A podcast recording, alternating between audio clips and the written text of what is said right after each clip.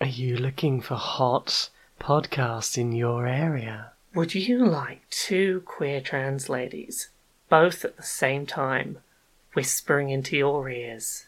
Do you want to hear about things they've played with? Things they've seen?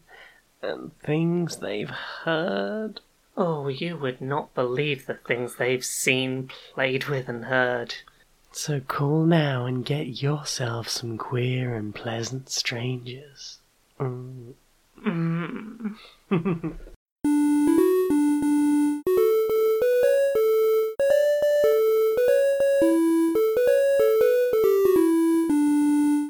Greetings, strangers, queer and pleasant. I'm not Laura Kate Dale. And I'm not Jane Aris Magnet, and welcome to another episode of Queer and Pleasant Strangers, that podcast where two queer trans ladies talk about our weeks and have a bit of a catch up and a natter. That's what we do. How are you doing? Mm, alright. I'm recovered from the weekend. My sleeping schedule is not quite back to where it should be, but No, hopefully is it will be soon. You still got. E- exactly that. still got dice funk tonight. Yeah, uh, this week's going to be a weird one. By the time I've had a chance to like get my sleeping schedule back on track, it'll be time for my sleeping schedule to get knocked off slightly again. It's Uh. it's going to be a long week, but uh, It's gonna be a long week. we had a we had a really nice weekend this weekend. We- had a lovely time. We went out as to one of our mysterious places that we go out to to to. And we met to- some. We met a Quips listener. Yeah, so we did a we did a listen a listen to some music and did a dance, and we bumped into a a Quips a Quips listener. So hello, Quips listener. You know who you are. We we we we saw you in the place where we were. What an unusual place to find us. It was lovely to meet you. Yeah. Um. Yeah, we had a it was a good old weekend. Yeah. It, it Lots of good required music, which we'll come to later. yeah, it required a lot of sleeping off. Like Yeah. yeah, g- got there, got back easy enough. It was like everything was easy, but oh, I was just completely wiped out the rest of the weekend. It didn't help that you'd also like spent what, an extra four or five hours socialising. Oh yeah, no, I socialized from like three in the afternoon until like eight a.m. the following morning. We got home, you something got like to hang that. out with Ellen though. Yeah, I got to hang out with Ellen Rose, who's lovely. Um, got to, got to hang out with a lot of lovely games industry people because there was a industry party at Rezzed, and it was an excuse for a very fancy open bar. Fancy bar. Very fancy bar. Yes. Um, I, I will say, uh, and this event, this this games industry event that I went to started as the women in games drinks and then became the wider industry drinks as the night went on. It was definitely easier to politely get to the bar and get a drink when it was the women in games drinks. Uh, I don't know. I can't imagine what factor changed, but uh, at the point that the rest of the industry came in, suddenly there was a lot of people just barging their way through, and it was very difficult to get a drink. Bit of argy bargy. A little bit, but should we should we jump into what we played this week? Yep. Let's. Well, I mean, don't because some of the things you've played with are quite fragile. Uh, yeah, I suppose so. I wouldn't want to jump on at least one of the things I've played. Sh- should we talk about that one first? Talk about that one first. I've been playing that new Labo VR kit. Yeah. How how are the uh, the, the cardboard boxes of Doom? Uh, I have really mixed feelings about it. So I'm going to start with the positives. Mhm. Um, it, if you already have a Switch, it's very cheap and effective to be able to get a VR headset going because it's just a box of cardboard. That's you know that's pretty good.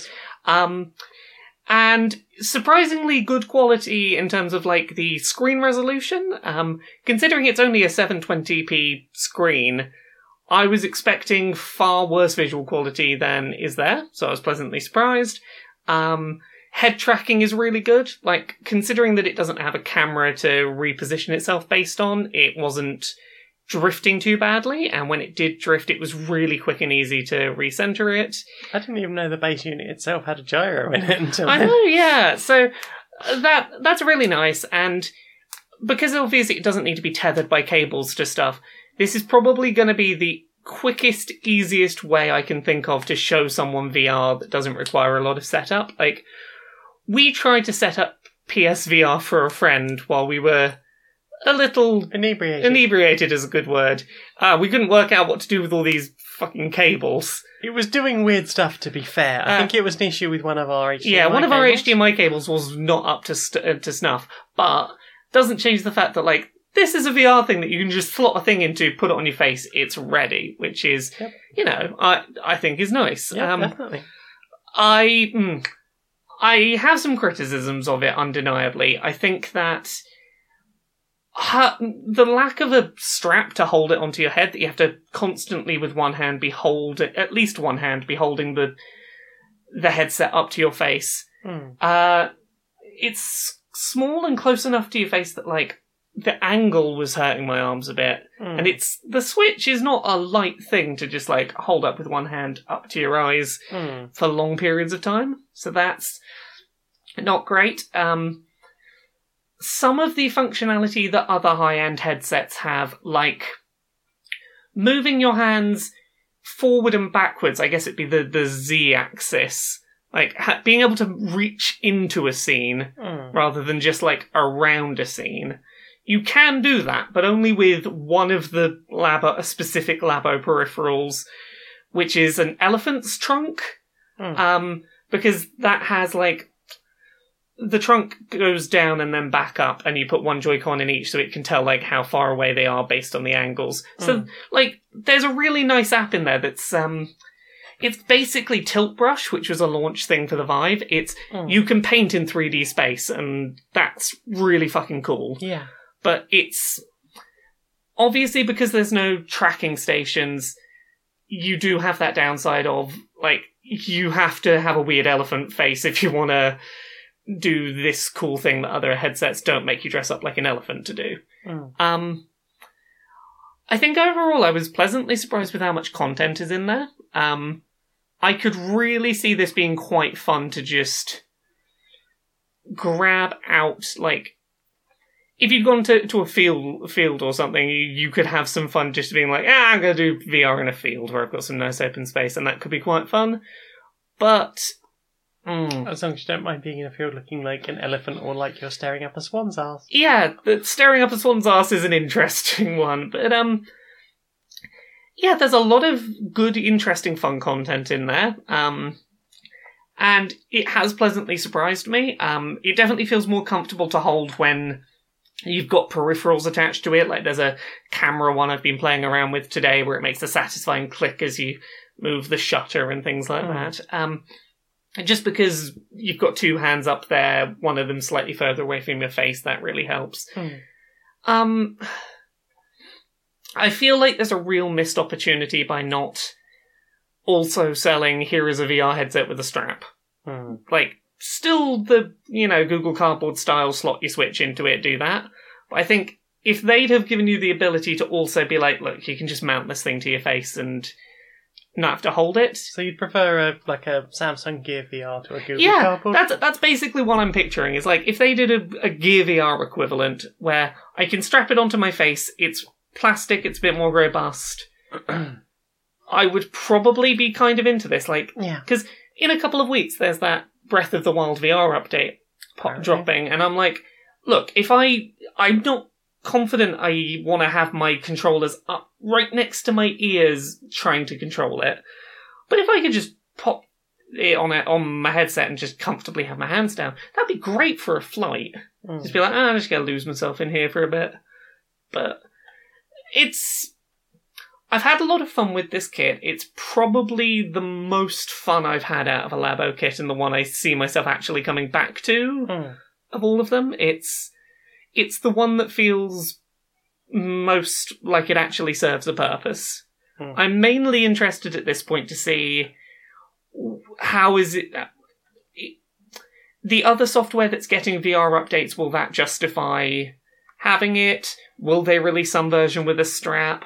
Will indie games on the platform that have VR modes on other platforms give VR modes? Like, uh, Keep Talking and Nobody Explodes is a great example. Hmm. I'm like, will they add VR support to that because it has it on other platforms? Hmm. I'm curious to see where this goes because like this is a great proof of concept that the Switch can work as a VR headset. Yeah. I would like to see what comes next. Hmm. Uh, so yeah, what about you? What you been playing? Um, I've not played much, but I have certainly played more than previous weeks. Um, I played some. I played through photographs, Oh yes, which is the um, a new game. I think it came out on the third, so newish. Um, Yeah. from eighty eight games. Hmm. It's a beautiful pixel art style of five of the most depressing stories they could come up with. Yeah, yeah, it certainly is not a light and fluffy one.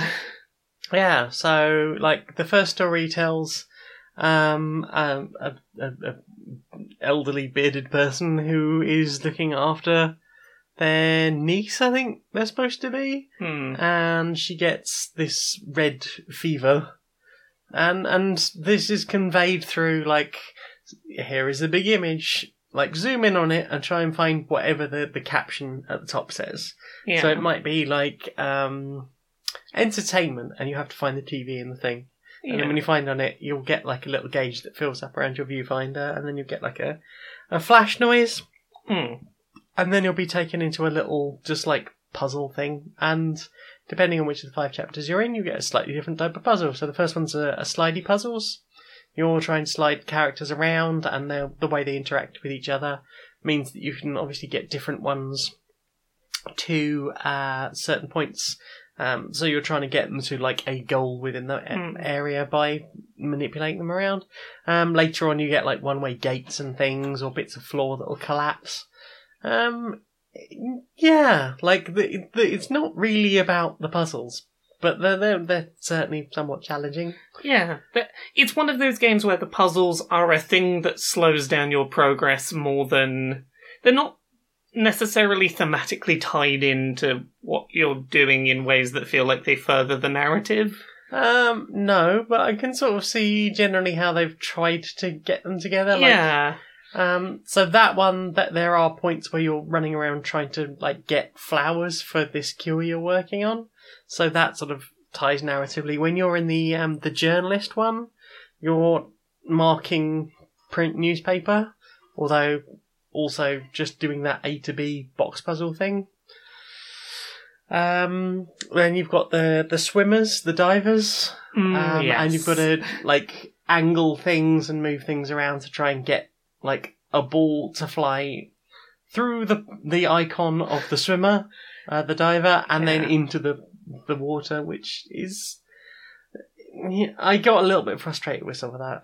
Yeah, It was just like, oh god, this is really just trial and error. a little bit. Yeah, Uh, Um, yeah, it's an interesting if depressing story. Um, yeah, and it was really cheap, so that's all right. yeah. Uh, it, it doesn't sound like you regret your time with it. I don't regret my time with it. It was uh, uh, it was nice that it was short. I felt like I didn't pay a huge amount for it, and I got a nice experience out of it. And I can go, hey, I actually finished a game for the Yeah, first time in ages. hooray! Yay! What what have you done? Well, I'm going to talk about another short game that I played this Ooh. week. So this game is about five hours long. I played it on the Switch, and it's called The Missing. J.J. Macfield and the Island of Memories. I think it's called. It's a slightly long title. If you search The Missing and then the letters J.J., you'll find it. Um, so I will talk a little bit about like the the surface level premise and then I'm going to give a spoiler warning and say like maybe skip ahead a couple of minutes if you don't want to know any more but so the the surface premise is two university age girls go on a camping trip on an island one of them goes missing uh, the other the other girl JJ basically goes I want to go find my friend. What's happened? Um along the way she gets struck by lightning and finds out she can't die. Um so mechanically, puzzle wise, a lot of the puzzles are deliberately injuring yourself so that you can progress, be that by severing a limb and then using it to like throw at something to if you need a projectile, making it so you're just a rolling head so you can get through small gaps.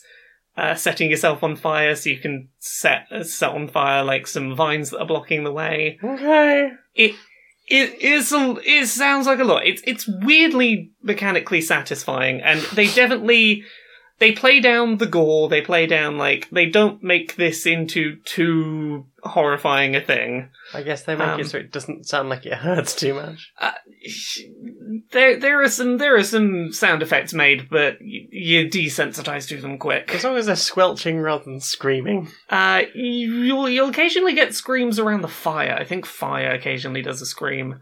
I mean, that Um, makes sense, I guess. Yeah, but it's mechanically it's really interesting. The solutions for getting through these puzzle environments and it's just this on on the surface just very much this sweet story of someone trying to find her missing friend. Um now I'm going to talk a bit about spoiler stuff because I feel that I really need to somewhere and if you don't want to know spoilers for this game like skip ahead like 3 minutes maybe.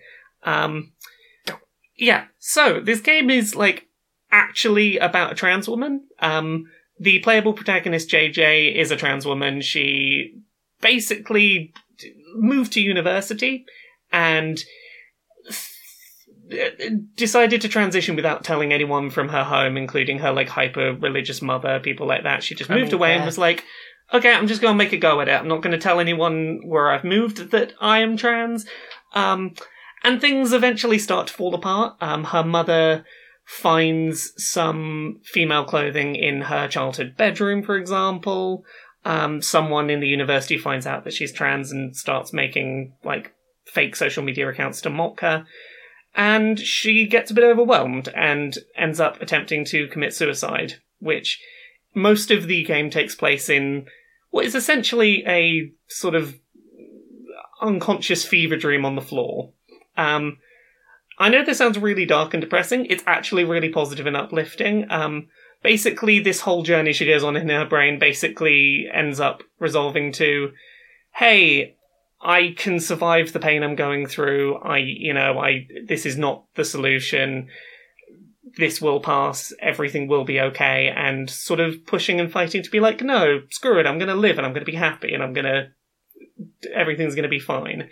Um, she ends up also having a really positive, lovely relationship with um, this this girl called this girl Emily, who's the person that she was searching for in the dream, and Emily is clearly well aware that she's trans and still very positive. Um, it it ends with the trans character being like, "Hey, I survived, and I'm not going to try and do that again." Also, I have a loving girlfriend who is cool with me being trans. Let's just walk off into the sunset together. Yay! And you do that in just about three minutes. Well done. Yeah, so there, there we go. Spoiler stuff out the way. Um, I really was impressed by this game. Hmm. Um, I it came out in October last year, and I deliberately have been putting off playing it because when it came out, a lot of people who are clearly very well-meaning tweeted me the primary spoiler of that game because they were like, "Ah, situation that is relevant to you is the spoiler. Have you played it yet? What did you think of insert spoiler? Um, ah, there was just a. It felt like it had been spoiled for me already, and there, it felt like there were a lot of people who expected me to have an opinion on it just because blank. And it Sam, you and your blue haired characters. yeah, so it was it was nice to get around to it on my own terms. It's it is a short game. There is Mhm. a lot in it that feels very relatable. Um, the fact that it has a really positive, happy ending is Ah. really nice because so many times stories like this are you know kind of bleak and hopeless Mm. ultimately in that things go bad and things go bad and you sort of end the story with like well hard hardship forever it's nice that this one ends and goes hey hey things get better things improve it gonna be okay screw the people who were trying to make it not okay and i was very very much impressed with it yeah. So I was initially there was a point in the middle where I was like, oh god, oh god, this is going to be depressing. This is going to be depressing. This is going to be depressing. And then it was actually just very positive. Uh, what about you? What have you been playing? I played a bit more Tropico 6. Ooh, have you got through the tutorial yet? No, and I'm already finding it a grind, and I'm not even through the tutorial. Well, How how how deep into the tutorial are you? I think I'm about like six chapters in. That's a long tutorial. It's a long, long tutorial, yeah. Oh goodness. Uh, yeah, like you learn about like sacking people and making, changing the priorities of how buildings works. And although it's told me that that is a thing I can do, I don't really understand what it actually does. yes, it's you can do this. Why you would do it? That's a mystery. Yeah, um, like apparently you can, com- in some cases, completely change what a building does at times of need. But like looking at the options for the buildings I've seen, it was like, well, what I I don't want that other thing. That's not good. Um, I suppose if you wanted to be like a particularly despotic ruler, you could maybe try some of the other options. But like, I'm basically trying to build a communist utopia Yay! in the tutorial. G- good luck. It doesn't help that they're trying they seem to be trying to get you to juggle three islands at once. Oh, that seems like a lot. hey, you know you know how SimCity can be a lot. How about doing that three ways? Well, three ways is always better. I mean, I've enjoyed the three ways on occasion. Uh, not usually involving three different cities to manage. It's essentially like three separate areas to manage. It's a lot. Um, and I'm not super digging it so far. And I'm not even through the tutorial. That's a shame. That's I not a will. good start. I will press on with it. I will, honest. Mm, What about you? What have you done? I've continued plod uh, plodded along with my Pokemon uh, shiny hunting quest. You've caught some shinies. You caught some shinies on on Thursday stream. Yeah, I did. Uh, on on that stream that got you that that Twitch status. Yeah, I'm I'm affiliated now. Yeah. Ooh. Uh, what am I up to now? I'm up to 145 shinies caught. Wow. 26 to go. Uh, Wow. well, I guess 25, kind of. Um, so yeah, I Because Mew. yeah. So I'm I'm getting like very close now. It's hmm. it's not too many left to go, so it's within arm's reach. What about you? You played anything else? Yeah, I played a game called X Morph Defense. What is that? It's a tower defense game. You are an alien species invading the Earth, and you have to use laser turrets and, and laser walls and various things to build little routes around the city between the buildings to navigate all the human tanks through, to sort of ferry them through there. Uh, on their way to try and blow up your base. And meanwhile, you get to fly around as this uh, ship thing, and you can destroy you can do some of the fighting yourself. You can uh, hoover up debris from all the things you've killed, uh, and use that to um, power yourself up and, and get more more towers. Uh, yeah, and I it was really cheap on Chrono GG, so I picked up a copy. Um, there's tons. It seems to be tons of DLC for it, which they're very happy to just keep advertising all over the title screen. I Um, imagine that's why they're happy to give away the base game for cheap. Probably. Although I think the day I bought it, I looked at all the DLC and I was like, yeah, that's all on sale as well at the moment. So. ah. Um, but yeah, um, like I quite like the fact that um, quite I think it's actually in the end of the first level, like the final wave is this um, like four-legged um, like spider robot thing, bigger than most of the tower blocks that you're sort of fighting around, and it's tr- basically just trampling clear across the city to try and destroy you. And so the the I think like the boss things I've encountered. So that one was the first one. Then I've just fought uh, in the mission I've done just this huge ass tank. Yeah. Um, and like just the way that's been done has been quite interesting.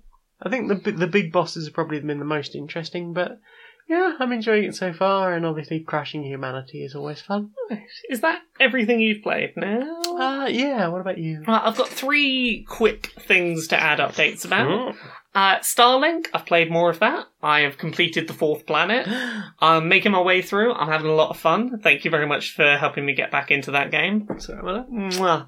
I'm having a lot of fun just flying around space shooting stuff. yeah, Yeah. and, and being able to open all of the things. Yeah, being able to open all the things like that. That's been the biggest thing is that I don't have to look at a thing and go, I can't, I can't do that. that's yeah. not for me. Yeah, now I'm just like, no, I can 100% everything if I want. Fuck yeah. Uh, so I played two very small, short, uh, short games. Both of them are available for free or pay as you uh, pay what you want. Uh, one of them is called Love Thyself. Um, it it was released on April Fool's Day. It's one of those April Fool's things where someone's like, haha, isn't this a silly concept? But also, we actually made it. It's a game. You can play it. It's, like, fully playable. But isn't it silly, April Fools? What are you doing? Um, it's a dating sim where you are on a planet where everyone on the planet is clones of the Emperor. So you are trying to date one of four physically identical clones of the Emperor. I suppose that's saves art assets. Yeah, it's it's this really interesting idea about. I've I've not played through all of the storylines yet, but so far the ones I've played through seem to be about whether or not you are going to go in line with this sort of homogenous authority that you have been born into, where everyone is a clone and everyone is expected to to to be in the the exact image of the emperor, etc. Right. So it was just a very interesting, silly little dating sim about being on a planet full of clones. Are they like personality wise unique or Uh, they they are, okay? but th- that that is that is a thing that's relevant to the plot. The, Oh. This idea of uh, nature versus nurture, they should all be the same, but is a thing that goes on. So Oh. it's it's an interesting little thing. I want to play through more of it. It definitely for a free thing made for an April Fool's joke. I'm having fun with it. okay. And the other one is called Escaped Chasm, uh, which is the first game by Temmie Chang, who is the, the, the person that Temmie in Undertale is named after. Hoi, I'm Temmie. Hi. That that is her OC in, in Undertale. She she was the artist for Undertale, and Yes. she's made her her own little game, and it's it's only about 15, 20 minutes long. Um, it is about a young girl who has who is seeing another world in her dreams. I don't want to say too much more than that because it's such a short experience, But Is it an underground world?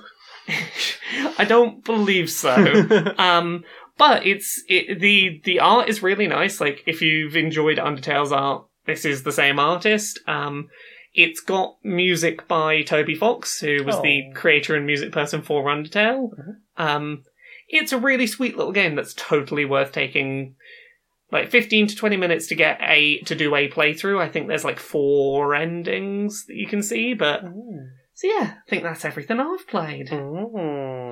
Well, time for this.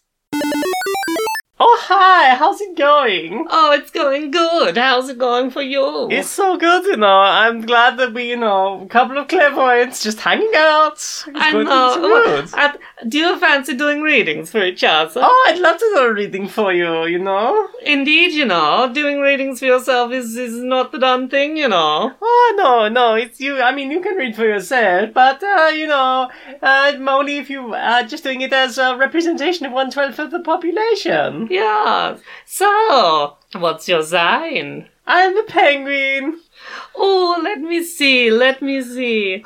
Ooh, apparently there's kissing cute girls in your future, you know. Oh, that sounds like a great idea. Uh, let me check you. Now, I understand you are you are uh, under the sign of the panda. Yes. Yes, yes. Oh, look. Yes, yes. I see. Yes, smooching and brightly colored hair. Oh, Oh, my god. smooching brightly colored hair cute Yes, girls. yes. I, I, I think we should make this come true. I mean, I'm up for it if you are, darling.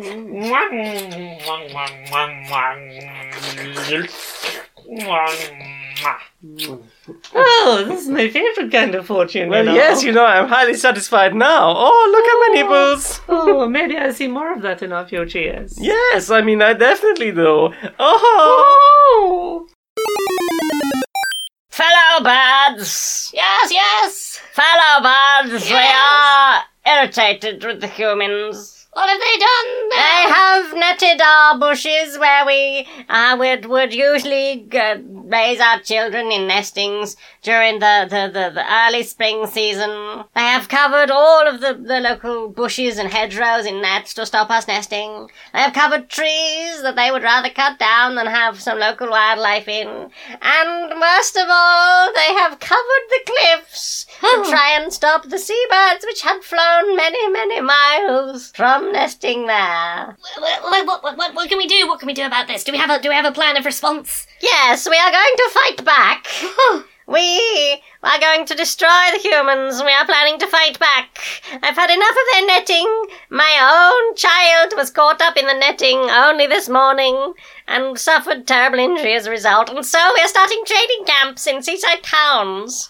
Ah, our fellow birds will learn to dive to collect chips and donuts. But this is all a ruse. Soon we will be diving on the humans and scratching at them. Scratching, scratching. Goodness, tell me more. Once we have gathered sufficient chips and donuts, we shall target them with aerial pool strikes. Oh my goodness, they'll never uh, survive the onslaught. No, there will be so many of us, so many of us, and so angry. We shall take over all of their houses. I know a peacock that can sneak in through somebody's window.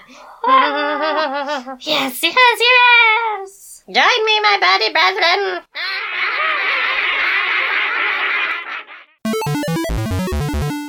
So, what have you inserted in their eyes? My eyes. Into eyes. Uh, I watched the best piece of comedic video game video that I've seen in a while. There's a new one, Raveled. Uh, it was a panel done at PAX East titled "The Perfect Poké Rap." That that good Brian David Gilbert again knocking it out of the park. Did Did you see this video? I watched it with you. We sat and watched it together. We did sit and watch it together. Yes. Um, I apologise. It's, it's my my brain. My brain is not the best retainer of It's information. okay. I'm not criticising it. Tee hee hee.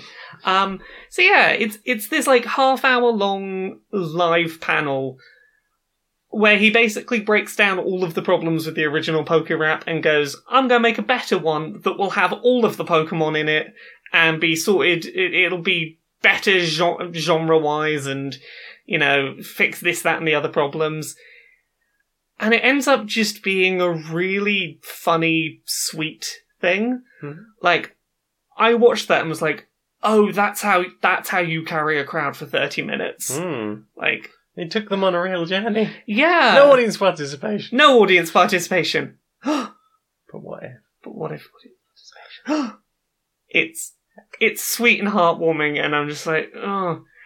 Next time I get asked to do a panel anywhere, I'm gonna, just going to watch this a few times and be like, "What can I learn from you? You- Teach me. teach me your ways. You are you are too talented." Mhm. Uh, what about you? What have you been watching this week?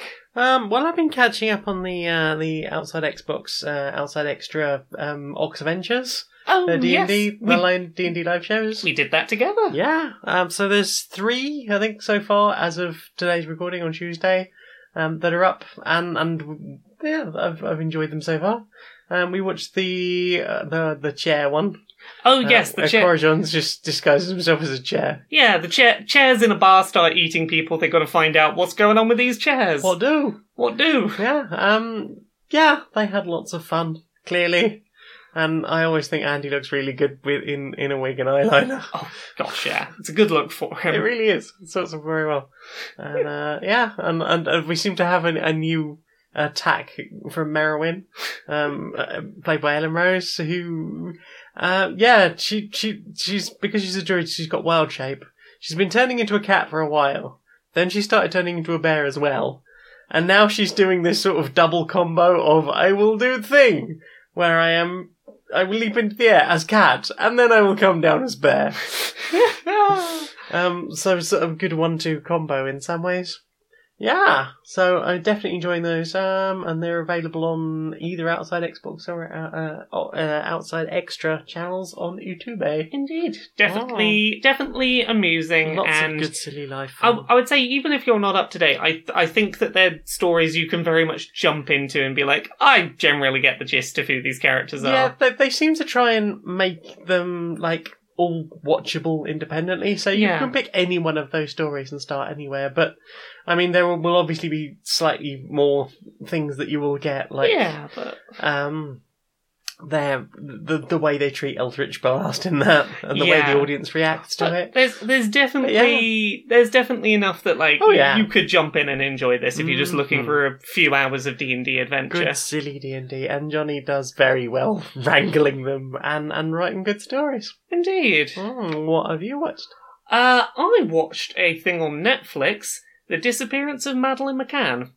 So yeah, I will keep thoughts on this fairly short. There is a lot I did not know about that case because obviously, like, how long ago was that now? Like I don't know. a decade plus ago. yeah, um, like that. Yeah, it's I lost- I think it's over. A, I think it's over a decade ago now. That obviously, for anyone who is unaware, Madeleine McCann, little British girl that went missing in um, in Portugal, and no one has any fucking clue what happened. Um, Eh, I mean, someone probably does. well, okay, some someone has a clue. Um, there were a lot of things that I I completely did not know were things. Um, so do you remember there was a suspect very early on, Robert Murat? I don't remember No, that was that was a name that I was like, oh, I definitely remember hearing about him, and like in my brain, it was like, oh yeah, no, he like there was something going on with him, right? I had no idea what it was. Basically, he was just a friendly person who lived nearby, who was like, look, this British family and these Portuguese police have a language barrier, and there is a missing kid. I should probably step in and try and translate because I'm bilingual.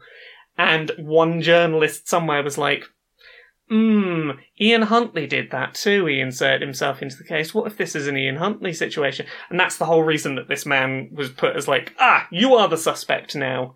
And I bet the British press did, did wonderful and very respectful things. in. Yeah, uh, he ended up winning six hundred thousand pound in a lawsuit against various newspapers for defamatory statements made. what a shock. Yeah, no, they they tried to paint him as like with, with zero evidence. They painted him as a paedophile and this, that, and the other, and like lots and lots of trying to draw comparisons to Ian Huntley and be like, uh, see, is like that?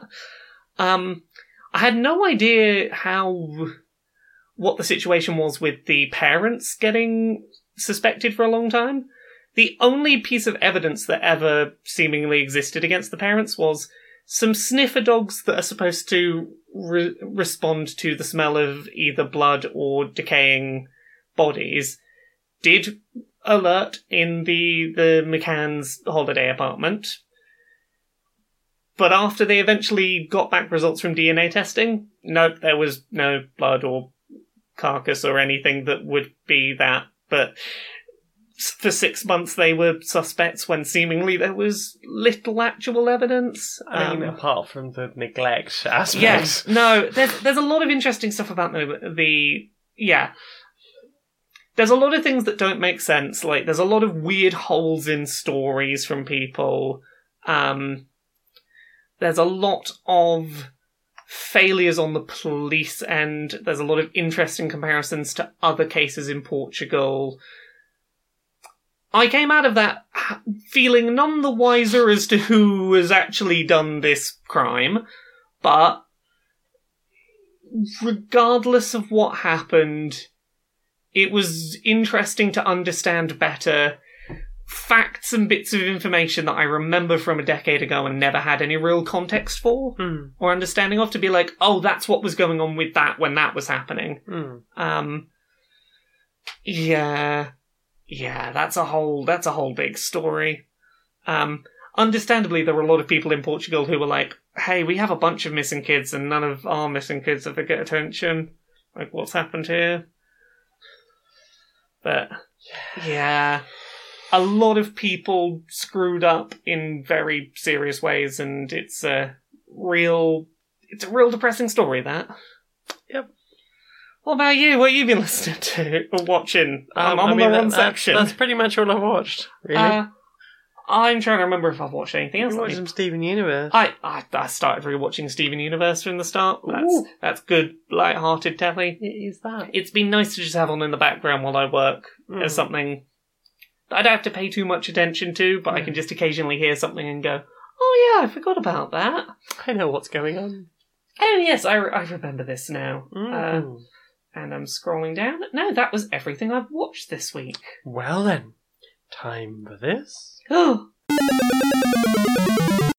Laura, we've got a new sponsor. who's the new sponsor? Our new sponsor this week is Hearable. I mean, not a new sponsor, but new from Hearable. Yeah, we've been sponsored by Hearable before. We the, have. The finest purveyors of audio content that's not audiobooks.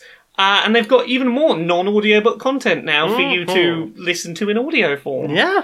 What, do you want to tell us about about what you've been listening to on Hearable? Do you want to hear audio readings of things which are not traditional books or ebooks or even erotic novels that we found on the internet? Y- y- yeah, sure.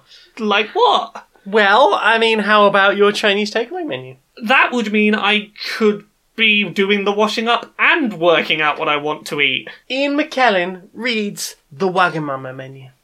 Oh, goodness.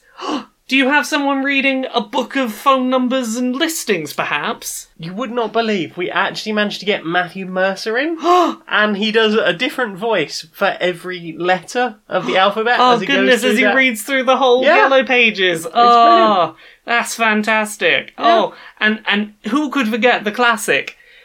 That shopping receipt you've had in the bottom of your bag for about three weeks. Yeah, and and I, I can't believe we actually managed to get Emma Thompson to read that. Yeah, I know, right? So, if people want to hear these amazing new bits of audio, how can they do that? That's hearable.net.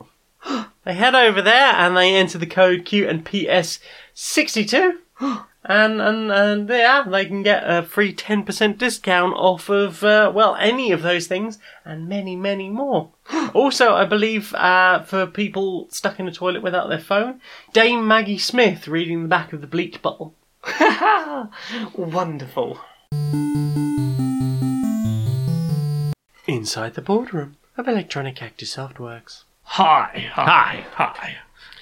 How, how, how, are you, how are you doing? How are you doing on this uh, very businessy day? Yeah, good, good. Uh, yeah. Um, I think we bought uh, another few companies, so uh, I have more people to flog. Ah, brilliant, brilliant. Yeah, a lot of them living in absolute terror of their new management. Ah, yes. So, so I've got this brilliant new idea that I think is going to uh, maximize uh, profits and revenues, and honestly, going to you know take little ex- very little effort on our part. Yeah, well, those are words that'll get my nipples hard. Uh, d- go on. Okay, okay. So remember, uh, remember, you know, we used to put cheat codes in games, like silly little things. You could tap some combination of keys and like, I Yeah, yeah. Make your people's life easier yeah, or more your, your interesting. your character get a big head, you get unlimited ammo, shit like that. yeah, yeah, yeah, yeah. Uh, always seemed like um, too much content.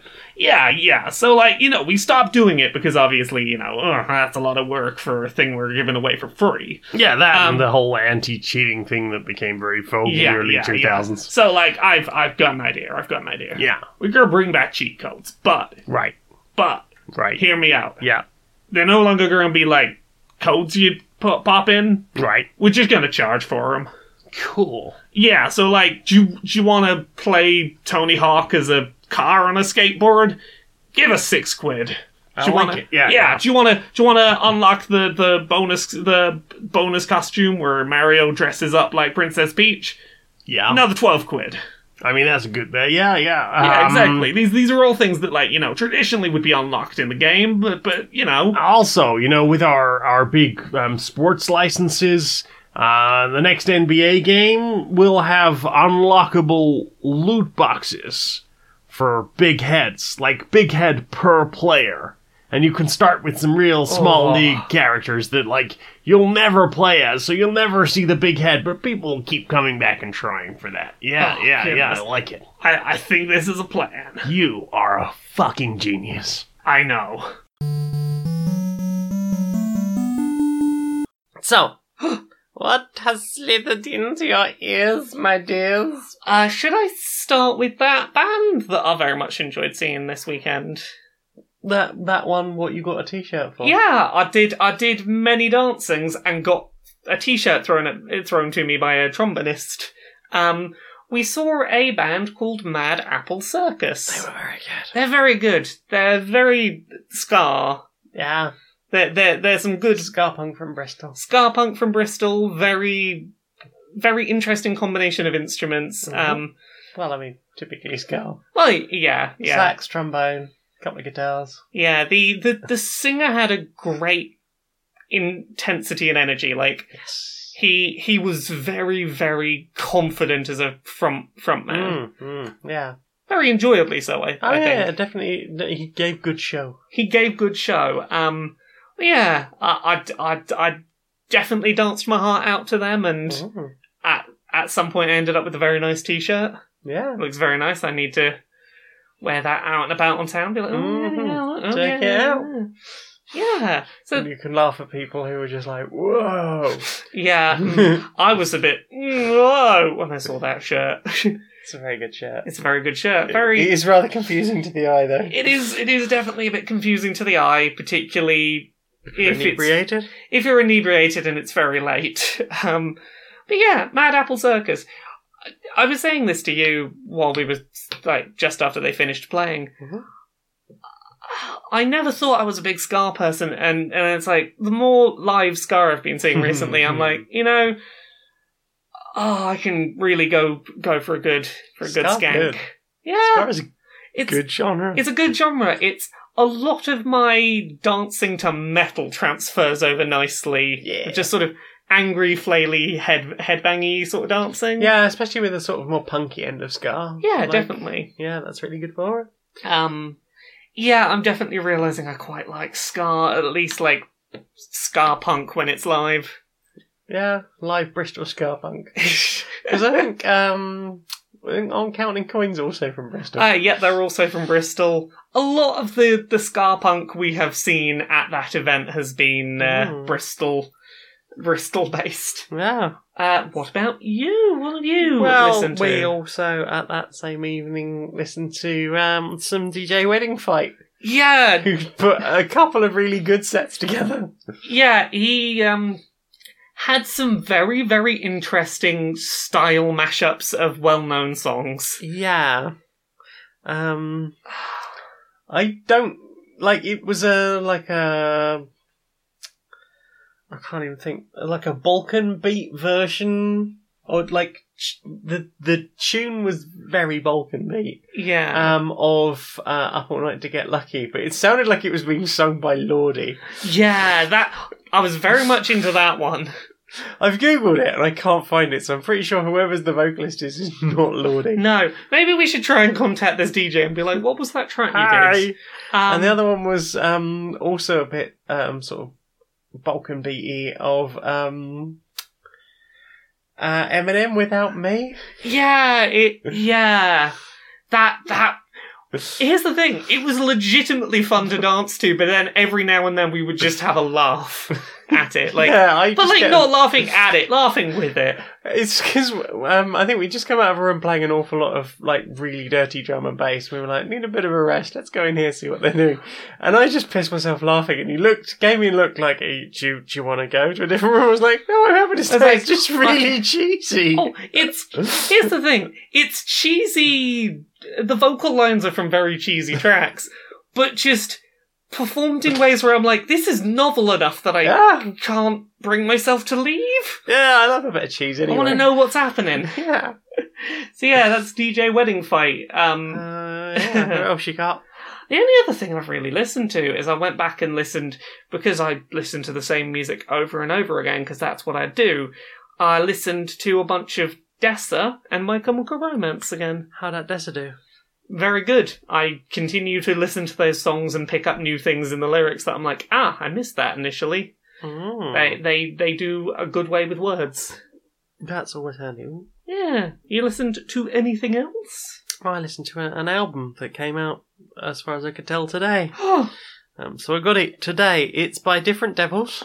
It's a self-titled album, um, and it's available on Bandcamp. Um, it's it's by some people we know, which helps. oh, oh, them people what we know. Them- it's by some people we know. Um, uh, yeah. Um, so um, there's some tracks on there I would definitely recommend uh, that I particularly liked out of it. Uh, where's my notes? Hang on. I had whole thoughts about it. Uh, yeah, so it's um, lyrically thoughtful, quite raw, punky album.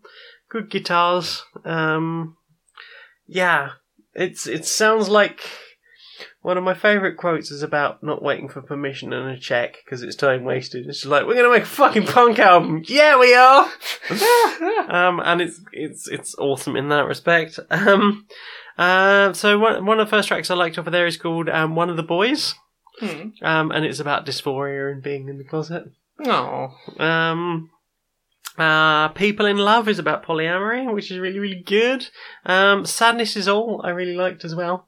Um, seems to be a different vocalist from the rest of the album, or just done in a different vocal style, which uh, I really liked. And Fallen Leaves, which is an instrumental track with like crows or ravens in it. what's this band and album called? Uh, the band and album are called Different Devils. Different Devils. I need to check this album out. Mm, yeah, you do. It's available on the Bandit Camp. Yeah, so what about you? Any others? Nah, that's it for me. Well then, time for this. Ooh. Is that a fiver down there? No one's going to notice if I just. There's no way of working out whose this is now. I- That I, I think this is my fiver. I think I've, I think this is mine. Oh, mate. Uh, hello. Hello, yeah, uh, Prince of Darkness. How's it going? Good. Are y- um are, are you here to encourage me to take this five pound note? I mean, it seems like you've basically already planned to take it at this point. Well, yeah, that's why I'm a little unsure that as to why you felt I needed your attention. Well, I mean, you don't really need it, do you? Well, no. No, I mean, like, but there's like a homeless person literally over there, and there's, um, well, there's another one over there, over there, over there, there. Uh, basically, what I'm saying is there's a lot of people on this street that uh, really need that more than you, and it's not I- actually yours. I'm very unsure as to what's going on. Is this all some kind of elaborate ruse where I give them money to them and it starts a chain reaction that ruins their lives or something? no, I, I, I want you to do something nice for somebody. Don't take this the wrong way, but I didn't think that was your thing.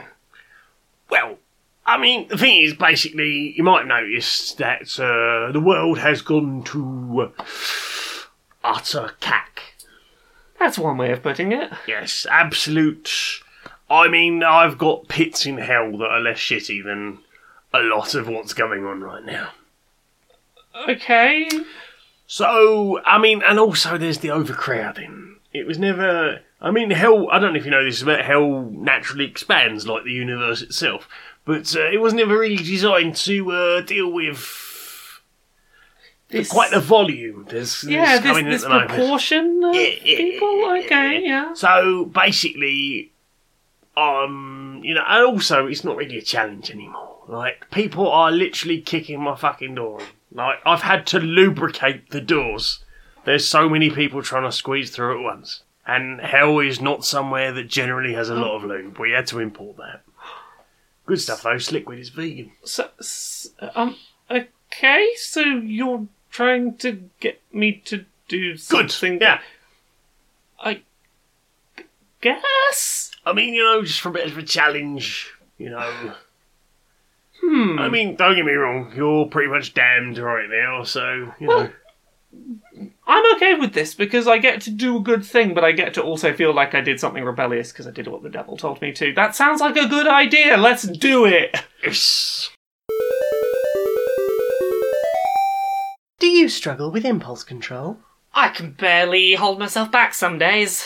Have you recently tried to give up smoking, start a new diet, or take up or, and maintain a hobby? All of the above. Then ch- consider trying the Chastiser. Our special headband reads your neural impulses, and if you're going out for a smoke break, about to break your diet, planning to microwave fish in the office canteen, the patented Chastiser hand will flick downwards and boop your snoot. Ow! That's right, you don't smoke anymore. Thank you, Chastiser. You're changing my life. Chastiser, it'll boop you on the snoot. Story time. It's time for story. What's the story? We're gonna make it up. Oh, I see. It's gonna be a new story what we make up, and it's gonna be our story, and and then then there will be story, and we will have told the story, and that will be story. Our story, and we will have told the story. Our story, and we will have told the story. It'll be the story story about the story. You see? I I think I do. Do you? I believe so. I believe I can fly. Do you? I do. I believe I can touch the sky. Well, you know, if they're, they're playing live and I can reach out to them, I can touch the sky. Um, so we've got some suggestions, and, and, and I quite like some of them, so we're going to do some of them. We have He Fly, The Trials and Tribulations of Chubby the Helicopter. Chobby, Chobby the Do helicopter. a spin upside down. Oh, he do a spin upside down. I see. Yeah. We have a good soft friend who has just sent us this rather adorable picture of a, a stuffy polar bear. Oh, that's adorable. It's very, very adorable. Keir Anderson has suggested a stranger who shockingly turns out to be neither queer nor pleasant. Oh, oh no! Don't don't want none of that. Oh well, This I, is the wrong show I, for that. I suppose right? they could be the villain. They could be. A diamond heist and li- the life from the perspective of a guillotine cleaner. Um, The, the two of those that stood out to me, and feel free to go in a completely different direction. I just had the very amusing mental image of this upside down helicopter trying to get into a bank to rob it. I just tried to picture how that would look, and that amused me. I don't have much of an idea for a story from that, but okay, so Chubby is trying to. Chubby the helicopter is trying to engage in a in a diamond heist. potentially because the stranger who is not queer or pleasant, Right. uh, they, they they own all the diamonds and they're a big capitalist. Ah, excellent. Indeed, we shall take down this non non queer, non pleasant stranger capitalist via the medium of spinning upside down. This could get violent. So it's not like a, a bank or anything. It's um like this horrible person's house. I, I suppose so. Maybe, maybe maybe this is just an excuse for us to do a story where a helicopter smashes up the interior of a rich person's house. I mean, I'm in, in for that. Yeah. Are you sitting comfortably? then I'll begin. Once upon a time, there was a helicopter called Chobby, Hi, I'm Chubby. and Chobby had encountered a very mean polar bear called Lucy. Oh my god. So, like, I have all these diamonds, and I'm so rich, but I don't need them or anything, so I'm just gonna, like, fill them in my swimming pool and just swim around in them, and no one else can have them. Shelby was not a fan of this. I'm really not a fan of these opulent capitalists, and, and from what I hear, this one's not even queer or pleasant. They're a stranger, but they won't be for long after I go steal all their diamonds. Ricky, a frog with social anxiety, who was Chobby's best friend, I had a talk with him. Ch- I'm. Uh, do you think this is, is, is right at all? If someone can, can afford to fill their swimming pool entirely with diamonds, they are far too rich to a degree that I honestly think is um a little immoral. So, w- w- what do you think we should do? Equal redistribution of wealth. We break in, we steal the diamonds, we give them to people in need so that they can, you know, we, we maybe we sell them so we can give the money to people in need. Sorted. Oh, okay. I, uh, I'll, I'll help however I can. And so Chubby and Ricky went to the tall, tall apartment building, disguised as engineers. oh, I'm not not sure about this, Chubby. Uh, you don't reckon they'll uh, buy buy the disguise? I'm, I'm just, I'm, I mean, I did my very best with the des- design, but I, I, I don't know if, and, and also we've got to see the people when we walk through the thing, and I, I don't, I don't know. It's okay. I'll go up front and you can hide behind me. Oh, oh, oh, okay, Chobby. Hey, you. Do you have a pass? Um, Plan B. And Chobby starts spinning wildly. Engineers don't usually have whirling blades. Actually, actually, they have, I think you find that do, you know, like uh, like angle grinders and, and bandsaws and, and like circular saws and things. Oh, oh, fair enough then. In you come. Uh, and Ch- Chubby begins to spin their way violently through the building, smashing up all of the rich people's opulent possessions on the way. Cue a six minute montage of death and destruction and expensive things being broken. Indeed, and and rich people going, oh, I'm very sad. I now only have one diamond encrusted whatever it is left. Oh no. Th- th- This wanton destruction is, is wonderful, Chubby. I'm glad you approved. Now to the diamonds. Oh my god, so I'm just like up here trying to get all my diamonds.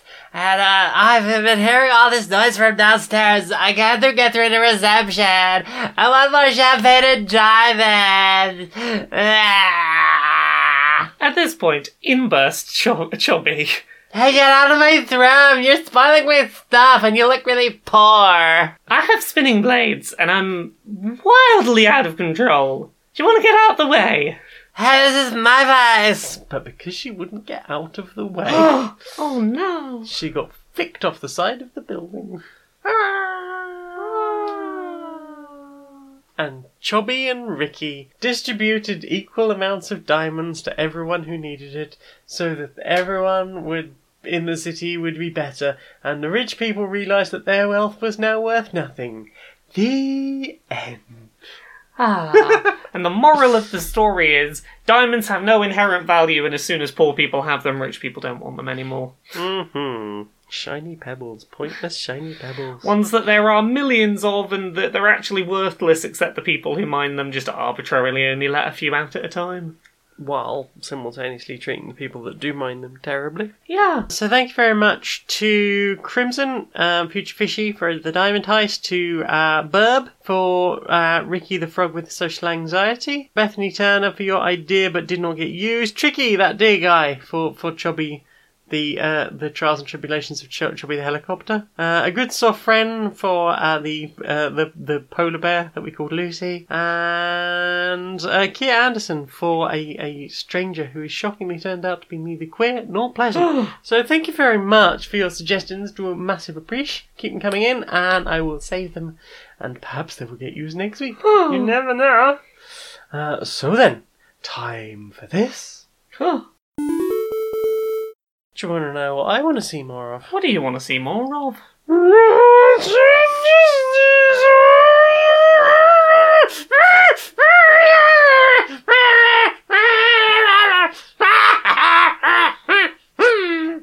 Social justice warriors. Hello, Larry. Oh, Barry, how you doing? I'm not too bad, mate. Hey. Oh, but I'm doing all right. I'm doing all right. How's your, how's your week been going? Yeah, not too bad, not too bad. You know, uh, went out on the weekends. Uh, Oh yeah, who with? Who with? Yeah, well, you know, uh, went out with me, uh, with me, uh, with me, me wife and uh, my girlfriends and Oh, uh, yeah. and uh, my girlfriend's boyfriend. Oh, oh goodness! Did you all have a good time? Yeah, we had a lovely time. It's, it's always nice when we all all get to go out together because obviously we Yeah. don't all like live really close, and it's it's nice that we get to have those moments of Yeah, uh, yeah, you know just just hanging out together. yeah. Exactly. Like you know, I'm I'm really glad that uh you know the whole polyamory thing's been working out so well for you because obviously like you know it's uh it, it's a thing that you know not not everyone is right for everyone, but it Oh, seems to have done no. really well for you. Yeah, yeah, and and you know, uh, I've I've uh, been in poly relation, polyamorous relationships before where it's uh, you know it's not gone uh, well for, entirely well, but you know I think the point is that the communication is there, and the the the openness is there, and you know. It doesn't matter how many people you're in a relationship with. Is it's not like you run out of love. Yeah, yeah. So, like, you know, I, I know I used to have a lot of preconceptions about uh, polyamory, and it's Yeah. a thing I've definitely, you know, learned about over time. Like, uh, yeah. you know, because, you know, the way it's sort of drilled into your head by society, this mental image you get is, you know, it's basically people who are allowed to cheat, or, you know, that, Yeah. like, you know, that, that it's in some way, uh, you know, not being faithful to uh, to to your primary partner, for Yeah. example, and you know that's not what's going on at all. It's No. it's a case of some sometimes you get people where you know you might find that you have things to give that that one partner you know, doesn't want all of those aspects. Like, you know, not all of those aspects are good for your partner. Yeah. Maybe there are things you need that that partner can't provide. And rather than, you know, scrap a whole good relationship because, you know, there's a couple of things that aren't being fulfilled either way, you know, there's nothing wrong with going, well, this other person fulfills those needs. You know, as long as all parties are consenting. Yeah, absolutely. I mean, it's all about consent and communication, and you know, like, and as you were mentioning about how you know one person might not be able to do, uh, or, or might not, they might not uh, be interested in certain things, or be able to offer certain things in a relationship that somebody Yeah. else needs. And yeah, you know, like you're right, it's not about scrapping a relationship or going behind anyone's back. It's about you know accepting that we're all humans and we can't be all. Th- we can't. We nobody is perfect. Yeah. Like you can you can be a lot to another person, but like I I think it's sometimes quite dangerous. This thing you get in in mono relationships where some people in those relationships seem to expect that their partner has to be everything they want from Yeah, somebody else. yeah. Like, well, it's sort of drilled into them because there's this, Yeah, you know, yeah, this whole idea of you know soulmates, and they, you know, there's Yeah. a person out there who is perfect for you, and there's one person who will put all of your bits together. Like, be a complete person. Well, that's it, exactly. You know, it's sort your own stuff out first, but equally, like, you know, I don't think there's ever a perfect person. I think rather than trying to expect someone to be perfect for all of your needs, you know, as long as you're communicating and being, you know, discussing those boundaries, there's no reason why you shouldn't go. Well, this this is not something that's you know a part of our relationship, but I can. uh, This is being offered here. Do you mind if we make Yeah. that a part of things? Yeah, um, and briefly going back to something you were saying a, a moment ago, like, and when, when I say you know making sure that you you know you're sorted, I, I don't expect everyone to have sorted every aspect of their No, life. no, out. no. but You know, like- I'm not saying that whole oh, what's that one that really annoys me. Um, until you learn to love yourself, Oh. you, you know, like you're not you're not deserving of love. I don't think I'm paraphrasing. Yeah, I, am the paraphrasing and, and deliberately saying the, the wrong thing in that case, but that is basically what it, it amounts to. Like, you know. But yeah, polyamory is, is it's not for everyone, but like for me, I have to say it's really working. And you know, I think uh, perhaps we are starting to be in a time where people are more open to this sort of thing, and that that, that will become more acceptable in society because you know, like we sometimes you have to have conversations with people and they're, they're they'll talk about their relationships and they'll ask you about yours and obviously your conversation might take considerably longer than theirs Yeah, because your yeah. yours contain, contains more people Yeah. and you get some people who just look at you in absolute horror like well, there's there's so many different permutations of you know what can be going on. Like you could have you could have a situation where like say three people are all dating each other, Yeah. four people are all dating each other. You could have like a Z formation where like they, there's two couples, but then like one person from each couple's dating. You know, like there's there's a bunch of different permutations, and they all you know I've known people who've been in polyam relationships who've. Uh,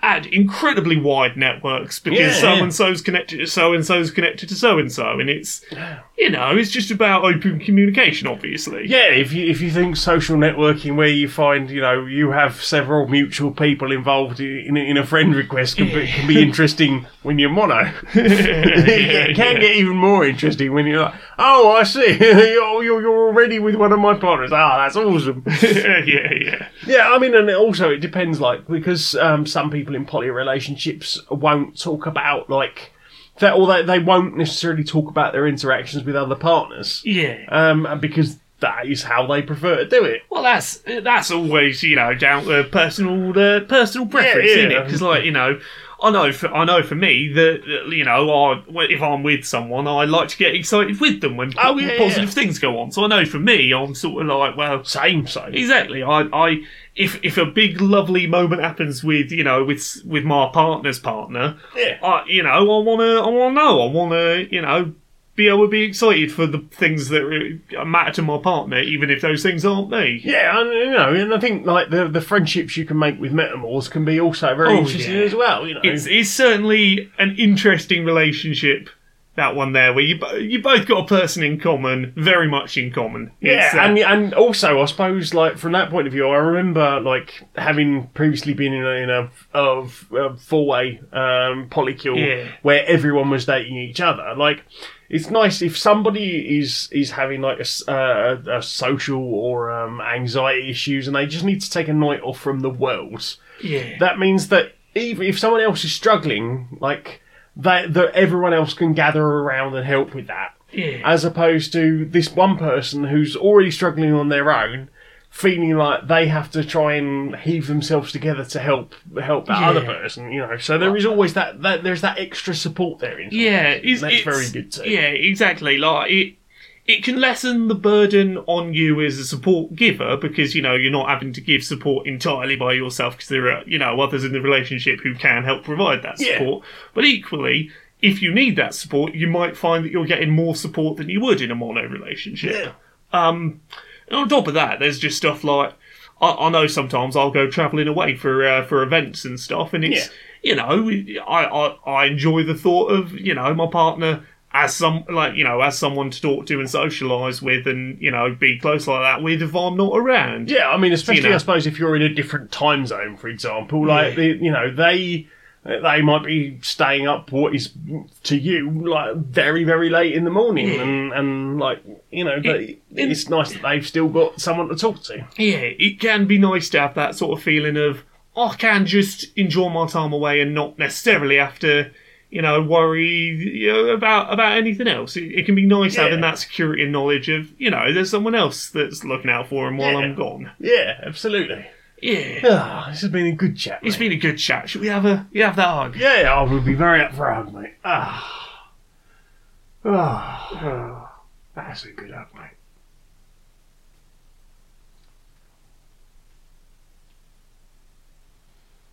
Ah, Shall I uh, put the kettle on? Yeah, have a cup of tea. Yeah, yeah, let's see.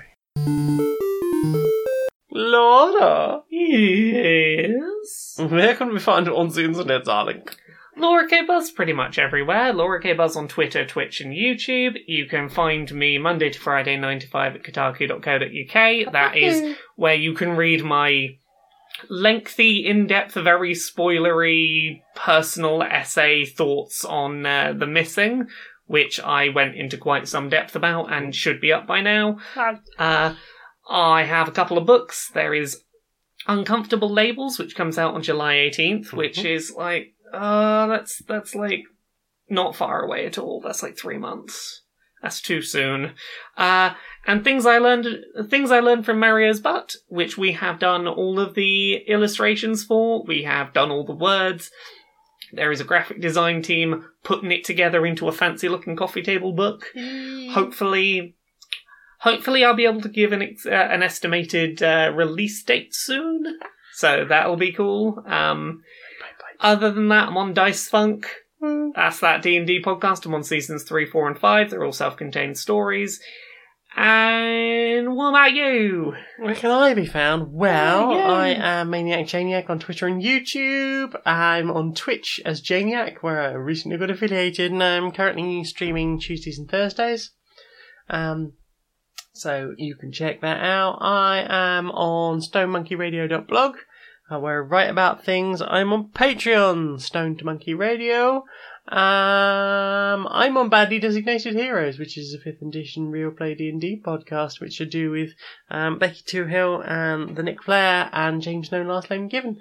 And and recently we had a a guest DM'd one, which you did, and we played Honey Heist. Yeah, And it was awesome. With with very little uh, preparation time, I, I ran a game of Honey Heist, which is a little one page RPG, and I think we had some fun with We that. had, we had a great fun. That's Yeah. um, I think that went up as episode ten. Uh, barely, uh, barely designated heroes as opposed to badly.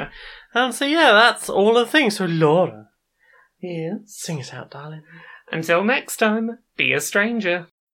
I think I will.